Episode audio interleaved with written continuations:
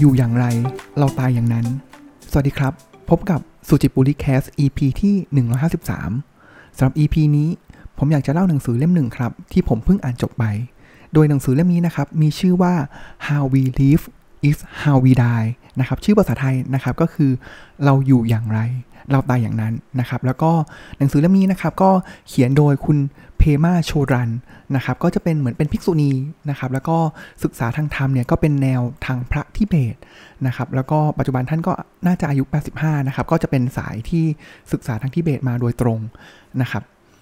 สาเหตุนะครับเล่มอ๋อต้องนิดนึงก่อนนะครับ ก็คือหนังสือเล่มนี้เนี่ยก็คือแปลโดยคุณสดใสขันติวรพงศ์นะครับ แล้วก็สำนักพิมพ์สวนเงินมีมานะครับ ซึ่งผมว่าสำนักพิมพ์สวนเงินมีมาเนี่ยก็จะมีหนังสือมากมายนะครับที่เป็นเกี่ยวกับเรื่องคำสอนแนววัชรยานนะครับ แนวทิเบตเนี่ยนะครับแนวจะมีชื่อเซอร์เกมตรงปะนะครับ หรือว่าอะไรต่างๆเนี่ยครับก็มีแปลออกมาหลายเล่มแล้วก็ดีหลายเล่มเลยทีเดียวนะครับสาเหตุที่ผมหยิบ นำหนังสือเล่มนี้ขึ้นมาเล่านะครับ แล้วก็นำมาอ่านด้วยสินะครับ ก็จะมีพี่ท่านหนึ่งนะครับ เป็นพี่ที่ผมเคารพแล้วก็รักมากนะครับ แล้วพี่เขาก็จะโพสต์นะครับ ชื่อว่าในหัวข้อนะครับคือ how we live เท่ากับ how we die นะครับ ผมเฮ้ย นึกถึงหนังสือเล่มนี้นะครับ ที่ผมก็เคยเปิดอ่านนิดนึงแล้วแหละ แต่ว่าตอนนั้นก็ไม่ได้อ่านจนมากมายนักนะครับ ไปหยิบเล่มอื่นมาอ่านซะก่อนนะครับ ก็เลยถือโอกาสนำเล่มนี้เนี่ยมาอ่าน แล้วก็ด้วยความก็เป็นคนชอบซื้อหนังสือแจกคนอื่นอยู่แล้วนะครับ ผมก็เลยเท็กซ์ไปหาพี่เขานะครับบอกว่าผมขออนุญาตซื้อหนังสือเล่มนี้ให้นะครับ แล้วก็อาจจะเดี๋ยวอาจจะส่งคลิปถ้าเกิดอ่า EP นี้เสร็จแล้วเนี่ยอาจจะส่งสรุปรวมที่ผม เล่าวันนี้เนี่ยไปเป็นน้ำจิ้มให้พี่เขาก่อนนะครับผมว่าเป็นพี่ที่น่ารักนะครับ แล้วผมว่าก็อยู่ในช่วงที่ยากลำบาก อาจจะไม่เรียกว่ายากลำบากนะครับ แต่ว่าเป็นช่วงที่ใกล้ที่จะต้องคิดเกี่ยวกับเรื่องนี้นะครับ ก็ผมว่าหนังสือเล่มนี้ก็เป็นหนังสือที่เหมาะกับใครหลาย ๆ คนรวมถึงพี่ท่านนี้ด้วยนะครับ ผมว่าอยากจะอ่าน บทโปรยด้านหลังให้ฟังนิดนึงก่อนนะครับ แล้วผมว่ามันมันน่าสนใจนะครับ ก็คือเขาบอกนี้ครับเขาบอกว่าต่อให้เราพยายามขัดขืนอย่างสุดกำลัง แต่การสิ้นสุดเกิดได้ทุกขณะ เมื่อลมหายใจสิ้นสุด เมื่อวันสิ้นสุด สัมพัทธภาพสิ้นสุด และเหนืออื่นใดเมื่อชีวิตสิ้นสุด และเบื้องหลังทุกการสิ้นสุดคือการเริ่มต้น ถึงจะไม่ชัดเจนว่าสิ่งที่เกิดขึ้นนำอะไรมาให้ เราอยู่อย่างไร เราตายอย่างนั้น แบ่งปันถ้อยปัญญาของเปมาโชดรัน เกี่ยวกับการทำงานกับกระแสชีวิตที่หลั่งไหล เรียนรู้การดำเนินชีวิตอย่างง่ายๆ สบายๆ ด้วยความเบิกบานและความกรุณา ผ่านความไม่แน่นอน โอบรับการเริ่มต้นใหม่ๆ และสุดท้าย เตรียมรับความตายด้วยความพิศวงและความกลัวน้อยลง นะครับก็เขาก็เกริ่นนะครับว่าเออเปมาโชรันเนี่ยก็ครูผู้เป็นที่รักนะครับเขียนหนังสือเล่มนี้เนี่ยวัย 85 นะครับการยังเห็นของเธอถึงวิธีที่จะเป็นมิตรกับการเปลี่ยนแปลงแทงใจผู้อ่านทุกวัยนะครับหนังสือเล่มนี้เนี่ยบอกว่าเปมาเนี่ยคิดอย่างไรเกี่ยวกับบาโดนะครับซึ่งเดี๋ยวบาโดเนี่ยเดี๋ยวผมจะเล่าให้ฟังนะครับเหมือนเป็นธีมหลักของ การหนังสือเล่มนี้นะครับแล้วก็คำสอนของชาวทิเบตที่อธิบายเกี่ยวกับสิ่งที่เกิดขึ้นระหว่างชีวิตในชาตินี้กับชาติหน้านะครับ ซึ่งเชื่อมโยงสัมพันธ์กับทุกขณะในชีวิตของเรา เธอยังได้แบ่งปันปัญญาการทำงานกับอารมณ์ที่ท้าทายของความโลภความโกรธและความหลง ปรับเปลี่ยนอารมณ์เหล่านี้ให้เป็นวิถีแห่งรักและการรู้ตื่นซึ่งโดยภาพรวมของหนังสือนะครับสำหรับใครที่จ่ายหนังสือเล่มนี้นะครับ ผมว่า พอยต์หลักเลยเนี่ยที่ผมอยากจะนำมาเล่าวันนี้นะครับก็คือเป็นเหมือนเป็น 1 ใน 3 ของช่วงแรกของหนังสือนะครับ เพราะว่า 2 ใน 3 หลังเนี่ยก็จะค่อนข้างเป็นในแนวของพุทธทิเบตนะครับ แล้วก็มีวิธีการปฏิบัติแล้วก็จะมีศัพท์ทางทิเบตเนี่ยก็ผมว่าสำหรับคนที่อยากจะลงลึกนะครับว่าเอ๊ะแนวทางพระทิเบตนะครับหรือว่าวัชรยาเนี่ยเขาสอนอย่างไรนะครับ เพราะมันจะมีกับเรื่องของการปฏิบัติ ทางทิเบตด้วยนะครับ แต่ว่าวันนี้ผมอยากจะเอาช่วง 1 ใน 3 ของหนังสือเล่มนี้เนี่ยมาเล่าสู่กันฟังนะครับ โดยที่พอยหลักเลยนะครับ ผมว่าคำตอบที่เราต้องตอบตัวเองให้ได้ก่อนนะครับ ก็คืออันแน่นอนนะครับว่าอยู่อย่างไรและตายอย่างไรนะครับ แต่ว่าเราต้องเริ่มต้นนะครับว่าความตายเนี่ย คืออะไรนะครับ แล้วผมว่าหนังสือเล่มนี้เนี่ยเขาก็ถ่ายทอดนะครับ แล้วก็ผมว่าก็อาจจะมาจากประสบการณ์นะครับ มาจากคัมภีร์ต่างๆนะครับ เพราะว่าอย่างทางทิเบตเนี่ยก็จะมีคัมภีร์มรณศาสตร์เลยนะครับ ผมว่ามันก็จะมีความคล้ายเคียงกับทางพุทธของหินยานบ้านเราเถรวาทบ้านเรานะครับ ที่พูดถึงเรื่องของมรณานุสตินะครับ แต่ว่าของเขาเนี่ยผมว่ามันจะมี พอเราศึกษาของแนวทิเบต แนวเซน แนววัชรยาเนี่ยมันจะมีความที่ประยุกต์ใช้กับชีวิตจริงเนี่ยได้ค่อนข้างมากกว่านะครับ อันนี้คือสำหรับตัวผมนะครับ ซึ่งผมก็ศึกษาเกี่ยวกับทางพระทิเบตวัชรยาเนี่ยมากขึ้นนะครับ อันนั้นคือคำถามแรกนะครับว่าความตายภาวะความตายเนี่ยคืออะไรล่ะนะครับ เมื่อเราเข้าใจแล้วว่ามันเป็นอย่างไร แล้วเราค่อยถึงตอบคำถามต่อมาได้นะครับ ว่าแล้วเราจะอยู่อย่างไรเพื่อที่จะตายอย่างนั้น นะครับ เรามาเริ่มเข้าใจของภาวะความตายกันดีกว่าครับ ซึ่งคำ keyword คำหนึ่งเลยนะครับ ตลอดหนังสือเล่มนี้นะครับ หรือว่าผมว่าแนวทิเบตนะครับเขาจะมีคำพูดว่าบาร์โดนะครับแล้วจริงๆ แล้วหนังสือเล่มนี้จะแตกออกมาเป็น โอ้โห บาโดหลายแบบมากเลยนะครับ แต่ว่าบาโดในที่นี้ก็คือบาโดความตายนะครับ มันคืออะไรนะครับเขาบอกว่าบาโดเนี่ยโดยความหมายของมันนะครับ ก็คือมันคือการคำว่า ความเปลี่ยนผ่านนะครับหรือว่าช่องว่างนะครับ เพราะฉะนั้นแล้วเนี่ยเขาเลยบอกว่าความตายเนี่ยมันคือการเปลี่ยนผ่านจากชีวิตชีวิตหนึ่งเนี่ยไปสู่อีกชีวิตชีวิตหนึ่งนะครับ หรือว่าเป็นช่องว่างนะครับระหว่างชีวิตนี้แล้วก็ชีวิตถัดไปนะครับมันคือการเดินทาง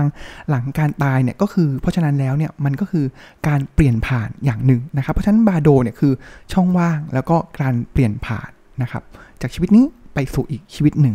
ต่อมานะครับคำถามต่อมาเลยก็คือ เอ๊ะ แล้วความตายสำหรับตัวเราแล้วเนี่ย มันเกิดขึ้นตอนไหนล่ะ แค่ตอนที่หัวใจหยุดเต้น สมองหยุดทำงานหรือเปล่านะครับ ซึ่งหลักการของทางพุทธ หรือว่าทางพุทธิเบตเนี่ยครับ สิ่งที่เขาบอกก็คือว่าความตายเนี่ย มันไม่ใช่สิ่งที่เกิดขึ้นตอนที่ชีวิตเราสิ้นสุดเท่านั้น แต่จริงๆแล้วเนี่ย ความตายเนี่ย เกิดขึ้นทุกขณะเลย นะครับ มันอยู่ในเหมือนกับเราเนี่ยอยู่ในกระแสของการเกิด แล้วก็การตายเนี่ยตลอดเวลานะครับ เพราะฉะนั้นแล้วเนี่ยเมื่อประสบการณ์ประสบการณ์จริงๆแล้วถ้ามองในแง่ของประสบการณ์นะครับประสบการณ์ประสบการณ์หนึ่งเนี่ยมันสิ้นสุดลงประสบการณ์ต่อไปมันก็เกิดขึ้นทันทีนะครับนี่แหละมันคือจุดเริ่มต้นนะครับเขาเปรียบได้ดังกับแม่น้ำที่ไหลอย่างต่อเนื่อง จริงๆแล้วเนี่ยในทางปรัชญาพุทธนะครับเขาก็เปรียบเปรยให้เห็นนะครับ อาจจะมีเคยได้ฟังกันนะครับว่าถ้าเกิดสมมติว่าเราเนี่ยเดินลงไปในแม่น้ำนะครับหรือสระน้ำก็ได้นะครับ แล้วเขาบอกว่าถ้าเราจุ่มหัวลงไปนะครับ ตัวเราที่ตอนจุ่มก่อนจุ่มหัวลงไปนะครับ แล้วเราก็เงยขึ้นมาอีกทีหนึ่งเนี่ยเราคือคนเดียวกันหรือเปล่า จริง ๆ แล้วเนี่ยเขาก็บอกว่าเฮ้ยจริง ๆ แล้วเนี่ยเราก็อาจจะไม่ใช่คนคนเดียวกันแล้วก็ได้นะนะครับทำไมล่ะ มันก็อาจจะมี บางชิ้นส่วนของร่างกายผิวหนังนะครับที่มันลอกออกไปแล้วระหว่างนั้นนะครับแล้วถามว่าร่างกายเราเนี่ยสมมุติว่ามีเป็น 1 ล้านล้านเซลล์นะครับแต่ว่าเซลล์เนี่ยหนึ่งหมื่นเซลล์ที่ถูกผลัดออกไปเนี่ยช่วงนั้นเนี่ยครับคำถามคือเรายังเป็นคนเดิมอยู่หรือเปล่านะครับเพราะฉะนั้นเขาถึงเป็นการบอกว่าจริง ๆ แล้วเนี่ยตัวเราเนี่ยมันเกิดแล้วก็ตายในแต่ละส่วนเนี่ยตลอดเวลานะครับทีนี้เนี่ยสิ่งที่หนังสือเล่มนี้บอกนะครับ แล้วผมว่าก็เหมือนกับ ในทางพุทธเหมือนกันนะครับ ก็คือในเมื่อถ้าเรายอมรับนะครับผมว่ามันยอมรับความจริงโดยเขาเรียกว่าปรมัตความจริงแท้นะครับ ไม่ใช่แบบแค่เหมือนจำมานะครับ ว่าเฮ้ยทุกอย่างเนี่ยเกิดขึ้นตั้งอยู่ดับไปนะครับ แต่ว่าถ้าเรายอมรับว่าตัวเราเองเนี่ยเกิดและตายตลอดเวลานะครับ เพราะฉะนั้นแล้วเนี่ยทำไมใยเราจะต้องทุกโศกเศร้า ความตายที่เกิดขึ้นตลอดเวลาด้วย และยิ่งถ้าเกิดเราเข้าใจอยู่แล้วว่า เราก็เกิดตายเกิดตายตลอดเวลาเนี่ยทำไมเราต้องไม่กังวล รู้สึกแบบกลัวกับจุดสุดท้ายที่เราจะตายตอนนั้นด้วยนะครับ ผมว่าอันนี้แหละเป็นแก่นแกนกลางของมรณานุสตินะครับ หรือว่าอีกอประเด็นหนึ่งเลยนะครับของหนังสือเล่มนี้ เพราะฉะนั้นแล้วเนี่ยขอขยายความเพิ่มอีกนิดนิดหนึ่งนะครับ หนังสือเล่มนี้บอกว่าทุก นะครับความทุกข์กายทุกใจแต่หลักๆเนี่ยเน้นไปที่ทุกใจนะครับ มันมีอยู่ 3 ระดับด้วยกันนะครับ อันแรกเลยเนี่ยก็คือเหมือนเป็นทุกขทุกนะครับก็คือเป็นความทุกข์แบบตรงไปตรงมาเลยนะครับ ก็คืออะเรื่องจากอะภัยสงครามนะครับภัยพิบัติต่างๆนะครับ สภาพแวดล้อมที่เสื่อมโทรม การข่มเหงรังแกนะครับ การทอดทิ้ง การสูญเสียที่หนักหนาสาหัสโรคภัยไข้เจ็บนะครับ อันนี้คือทุกที่มันแบบเกิดขึ้นโดยตรงนะครับ แต่ต่อมาครับ อันต่อมาเลยเนี่ยมันจะลึกซึ้งขึ้นละเอียดมากขึ้นนะครับก็คือทุกที่เกิดจากความเปลี่ยนแปลงนะครับคือการรู้ทุกที่ซ่อนอยู่ในตัวเราเนี่ยครับว่าเฮ้ยจริง ๆ แล้วเนี่ยสิ่งที่เรามีอยู่เนี่ยครับคือมันมีการเปลี่ยนแปลงไปนะครับ แต่ว่าถ้าเราอยากสมมุตินะครับว่าเราชอบภาวะแบบนี้ชอบสิ่งสิ่งนี้ นะครับ แต่ว่าเรารู้อยู่แล้วอะสุดท้ายเนี่ยสัจธรรมคือทุกอย่างเนี่ยมันต้องเปลี่ยนแปลงไป เราชอบสิ่งนี้ เราอยากจะให้มันอยู่กับเราคำถามคือมันเป็นไปได้ไหม มันฝืนสัจธรรม เพราะฉะนั้นแล้วเราอยากเมื่อเราฝืนสัจธรรมความเป็นจริง เราก็ทุกข์เช่นเดียวกันครับ ไม่มีสิ่งใดที่เราสามารถควบคุมได้นะครับ สิ่งที่เราไม่อยากได้นะครับ หรือความลำบากนู่นนี่นั่นเข้ามาหาเรา ซึ่งเราก็เลือกไม่ได้นะครับ เราอยากจะผลักมันออกไป แต่เราก็ไม่สามารถที่จะควบคุมมันได้ อันนี้ก็เหมือนกันนะครับที่เป็นทุกข์เหมือนกันนะครับ ซึ่งนี่แหละครับมันคือทุกข์ข้อ3นะครับที่มันละเอียดมากยิ่งขึ้นนะครับ และนี่แหละมันคือหลักเดียวกันเลยนะ ว่าไอ้ที่เรากลัวความตายเนี่ยก็คือเราอยากจะให้ร่างกายร่างเนี้ยมันอยู่กับเราตลอดไป อยู่แบบไม่เสื่อมถอยลง แต่ว่าจริง ๆ แล้วเนี่ยทุก ๆ อย่างเนี่ยมันก็มีความเปลี่ยนแปลงไป แต่ว่าเราพูดพูดง่ายนะครับ แต่ว่าหลายคนก็บอกว่าเฮ้ยโอ้โห ไม่กลัวหรอก แต่ว่าถึงภาวะนั้นจริงเนี่ยครับโอ้โหมันผมว่าจากที่อ่านมาเนี่ยมันคือเหมือนเป็นข้อสอบเหมือนเป็นข้อสอบ final สุดท้ายของชีวิตที่เราเนี่ยต้องเรียนรู้กับมัน เพื่อเตรียมพร้อมที่จะไปสู่การสอบ final ครั้งนั้น เพราะฉะนั้นแล้วเนี่ยครับผมเลยอยากจะนำมาสู่ข้อสรุป ของหนังสือเล่มนี้อันนึงเลยนะครับ เกี่ยวกับเรื่องว่าแล้วถ้าเรารู้อย่างนั้นแล้วเนี่ยครับเราจะเตรียมตัวตั้งแต่วันนี้เนี่ยได้อย่างไรนะครับ เพราะฉะนั้นเขาบอกว่าสิ่งที่เราต้องทำนะครับ คือเราต้องยอมรับแล้วก็เข้าใจว่านี่มันคือธรรมดา มันคือธรรมชาติ มันคือสัจธรรมความเป็นจริง ความเป็นไปของทุกๆ สิ่งทุกๆ อย่างในโลกใบนี้นะครับ แล้วเราก็ต้องเปิดใจให้กับการเปลี่ยนแปลงนะครับ แล้วก็บางครั้งเนี่ยมันทำให้ การอยากคาดการต่างๆเนี่ยมันจะค่อยๆ ลดลงลดลงนะครับแต่บางครั้งเนี่ยนิสัยเดิมๆของเราเนี่ยมันก็ยังอยู่นะครับเพราะฉะนั้นสิ่งที่เราทำได้เลยก็คือ เราสังเกตแนวโน้มนะครับแล้วก็ที่จะควบคุมความที่เราควบคุมไม่ได้นะครับ แล้วก็ให้ความเมตตาแก่มันนะครับ แล้วก็ค่อยๆ ปรับนิสัยตัวเองเนี่ยวันละเล็กวันละน้อยนะครับหนังสือมีการพูดถึงเรื่องของการ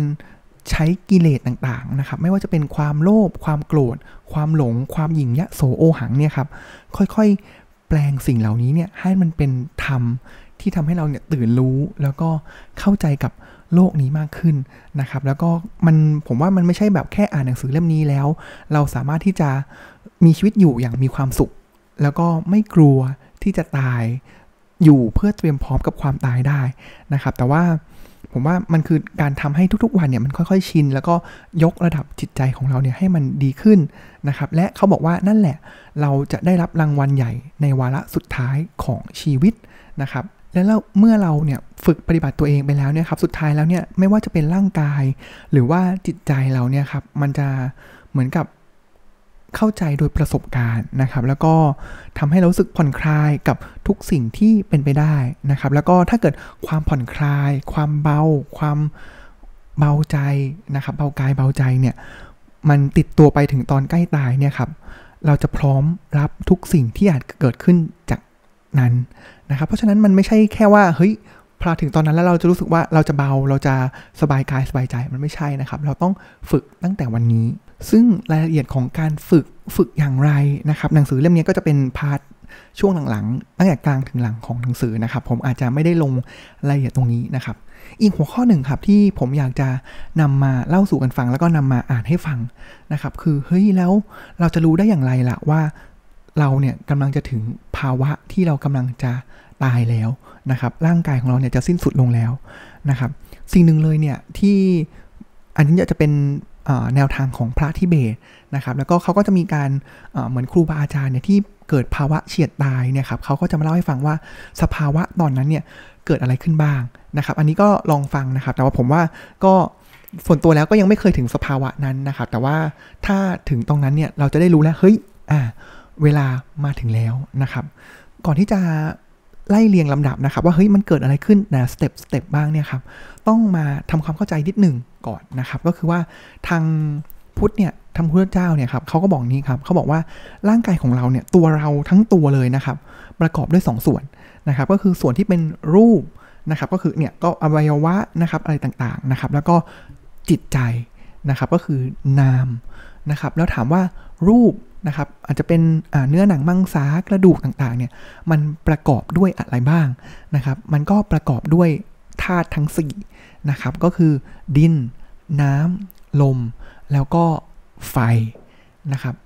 โดยหลักการของพุทธแล้วเนี่ยครับปรากฏการณ์ใดๆ สภาวะใดๆเกิดขึ้นเนี่ยมันจะเกิดขึ้นจากความหยาบ ไปสู่ความละเอียดก่อน ซึ่งในที่นี้นะครับก็จะเป็นทางภาวะทางกายก่อนนะครับ แล้วก็เข้าสู่ภาวะทางใจนะครับทางใจเดี๋ยวผมอาจจะแตะนิดนึงนะครับเพราะผมว่าอ่านแล้วก็รู้สึกว่าเฮ้ยมันมันไกลตัวเกินไป แล้วก็มีศัพท์ทางทางพระก็พอสมควรนะครับ ผมเริ่มอย่างนี้ก่อนดีกว่าครับว่าเอ๊ะสภาวะที่เราใกล้ตายเนี่ยเป็นอย่างไรนะครับเขาบอกนี้เลยครับลองเป็น step step เลยนะครับเขาบอกว่าแรกสุดเลยเนี่ยครับสิ่งที่ เกิดขึ้นนะครับ ก็คือว่ามันคือร่างกายเราเนี่ยคือรูปเนี่ยครับก็คือธาตุดินน้ำลมไฟเนี่ยมันเป็นภาวะที่กำลังจะแตกสลายนะครับ เพราะฉะนั้นแล้วเนี่ยสิ่งที่เกิดขึ้นเลยนะครับก็คือธาตุดินนะครับสลายรวมกับธาตุน้ำนะครับ เพราะฉะนั้นเขาบอกว่าคนตายเนี่ยจะรู้สึกหนักนะครับ บางครั้งเนี่ยเขาพวกเขาเนี่ยมักจะพูดว่า ฉันกำลังจะจมช่วยยกหน่อยได้ไหมนะครับ คือมันจะหนักนะครับ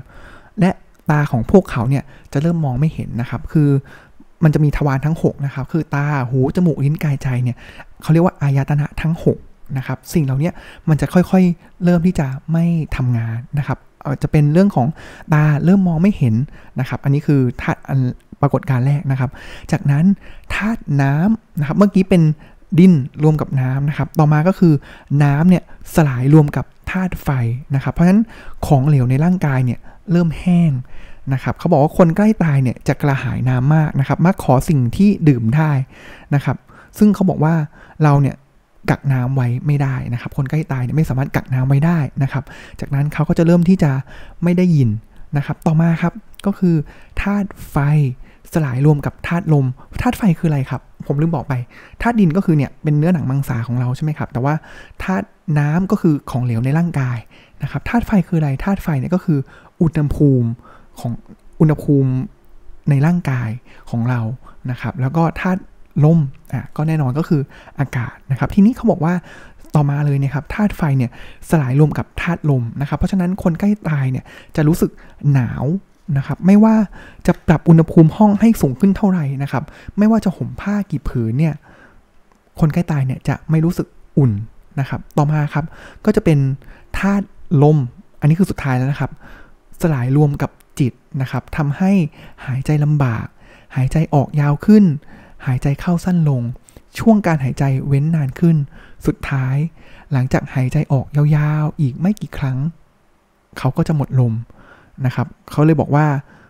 ก็มีพระทางทิเบตนะครับเขาก็บอกว่าท่านตรงปะลิมโปเชนะครับเขาก็บอกว่าคุณหายใจออกไม่ต้องหายใจเข้า แล้วเดินทางต่อไป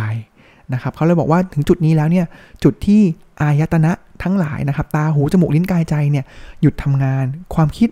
อารมณ์ แบบแผนของนิสัย จิตประสาทหยุดทำงานเช่นกัน ทุกสิ่งที่บดบังธรรมชาติแท้จริงของเราเนี่ยหายไป ทุกสิ่งที่เราคิดว่า เป็นตัวฉันของฉันหายไป การปรากฏของชีวิตนี้สลายเรากลับสู่ธรรมชาติที่เรียบง่าย ซึ่งเมื่อถึงตรงนี้แล้วเนี่ยครับก็ถ้าเกิดเป็นทางการแพทย์นะครับ เครื่องวัดหายใจก็จะเป็นปีดยาวแล้วนะครับ แต่ว่าทางพุทธเนี่ยครับเขาบอกว่านั่นคือการสลายไปภายนอกนะครับ แต่ว่ากระบวนการสลายภายในเนี่ยยังดำเนินต่อนะครับอีกพักใหญ่ ๆนะครับ มันก็จะในในหนังสือเล่มนี้ครับก็จะบอกนะครับว่าเออมันก็จะเห็นปรากฏการณ์ต่างๆนะครับประสบกับ3สีที่เจอจ้าต่างๆนะครับแล้วก็มีจิตประพัดสอนตอนมรณานะครับ อันนี้จะเป็นนกลไกของจิตนะครับ แล้วก็เขาก็จะพูดถึงเรื่องของจิตเนี่ยพอเราถึงจุดนี้แล้วเนี่ยมันก็จะเริ่มเคลื่อนไปสู่ภพภูมิหรือการเกิดใหม่นะครับนี่แหละไอ้จังหวะตรงนี้แหละครับที่เรียกว่าบาโดความตายนะครับ ก็คือเป็นช่องว่างการเปลี่ยนผ่านจากชีวิตหนึ่ง ไปสู่อีกชีวิตหนึ่ง นะครับซึ่งจริงๆมีดีเทลค่อนข้างเยอะนะครับแต่ว่าของการสลายภายในทางจิตนะครับ แต่ผมว่ามันค่อนข้างนำมาทำพอสมควรนะครับทีนี้ผมเลยอยากจะสรุปของหนังสือเล่มนี้นะครับ ด้วยด้วยบทที่เขาพูดอย่างนี้นะครับเขาเขาเปรียบเปรยอย่างนี้ครับเขาบอกว่าตามคำสอนเกี่ยวกับบาโดนั้นเนี่ยครับอาจมองว่ากระบวนการสลายตอนตายเนี่ยเหมือนกระบวนการที่เมฆเนี่ยค่อยๆจางแล้วก็หายไป นะครับแต่ละขั้นตอนที่เกิดขึ้นเนี่ยนับตั้งแต่ธาตุดินสลาย เมฆเนี่ยครับก็กระจายตัวออกไปเรื่อยๆเรื่อยๆเรื่อยๆ ห่างกันนะครับ ทุกสิ่งแตกแยกจากกัน ไม่ว่าร่างกาย อายตนะทั้งหลาย อารมณ์ กระบวนการความคิดของเรา แน่นอนสิ่งนี้อาจทำให้เรารู้สึกหวาดหวัน่นไร้ความมั่นคง แต่ถ้าเราฝึกจนคุ้นเคยกับการสลายตลอดในชีวิต ในการเกิดและการดับที่เป็นไปอย่างต่อเนื่อง เราอาจ พบประสบการณ์การตายได้อย่างไม่กลัว พร้อมเผชิญกับทุกสิ่งที่อาจเกิดขึ้น เมื่อความเคว้งคว้างกลายเป็นแดนที่เราคุ้นเคย ก็คือต้องแสดงคุณความคุ้นเคย ตั้งแต่ตอนนี้แล้วค่อยๆ ฝึกไปนะครับ ผมว่าก็เป็นหนังสือที่อ่านแล้วให้ข้อคิดนะครับ แล้วผมว่าเออมันก็น่ากลับมาคิดนะว่า แล้วในชีวิตเราเนี้ยผมว่า มันมีหลายอย่างเลยนะ ที่เราดำเนินชีวิตไปสุดท้ายเรารู้อยู่แล้วแหละว่าปลายทางของเราเนี่ยคือความตายนะครับ แล้วความตายเนี่ยสุดท้ายจิตหรือสิ่งที่เราไปเกิดใหม่เนี่ย มันก็จะถือเอาจิตที่ดี ถ้าเราทำดีเนี่ยจิตที่ไปเกิดใหม่ก็เป็นจิตที่ดี แต่ถ้าเกิดจิตของเราหรือสันดานของเราเนี่ย เต็มไปด้วยกิเลสโลภโกรธหลง สุดท้ายต่อไปข้างหน้าการเดินทางของเรา มันก็จะไปสู่สิ่งที่ต่ำลง เพราะฉะนั้น มันเลยทำให้ฉุกคิดหรือว่าเป็นสิ่งที่ทางหนังสือเล่มนี้นะครับ หรือพระทิเบต หรือว่าบาโดเนี่ยกำลังจะบอกเราว่า ถ้าเรารู้อยู่แล้วว่าปลายทางนั้นเป็นอย่างไร สิ่งที่เราทำก็คือเหมือนกับเติมน้ำที่ดีลงไปในชีวิตของเรา เหมือนเป็นสเสบียงที่เราจะได้เตรียมไว้เมื่อครั้งที่เราต้องออกเดินทางไปสู่ความเปลี่ยนผ่านนั้นๆ สำหรับวันนี้ก็ขอบคุณนะครับที่ติดตามรับฟังสุจิบุรีแคสนะครับแล้วก็ติดตามรับฟังได้ใหม่ในตอนหน้านะครับสำหรับวันนี้ขอกล่าวคำว่า สวัสดีครับ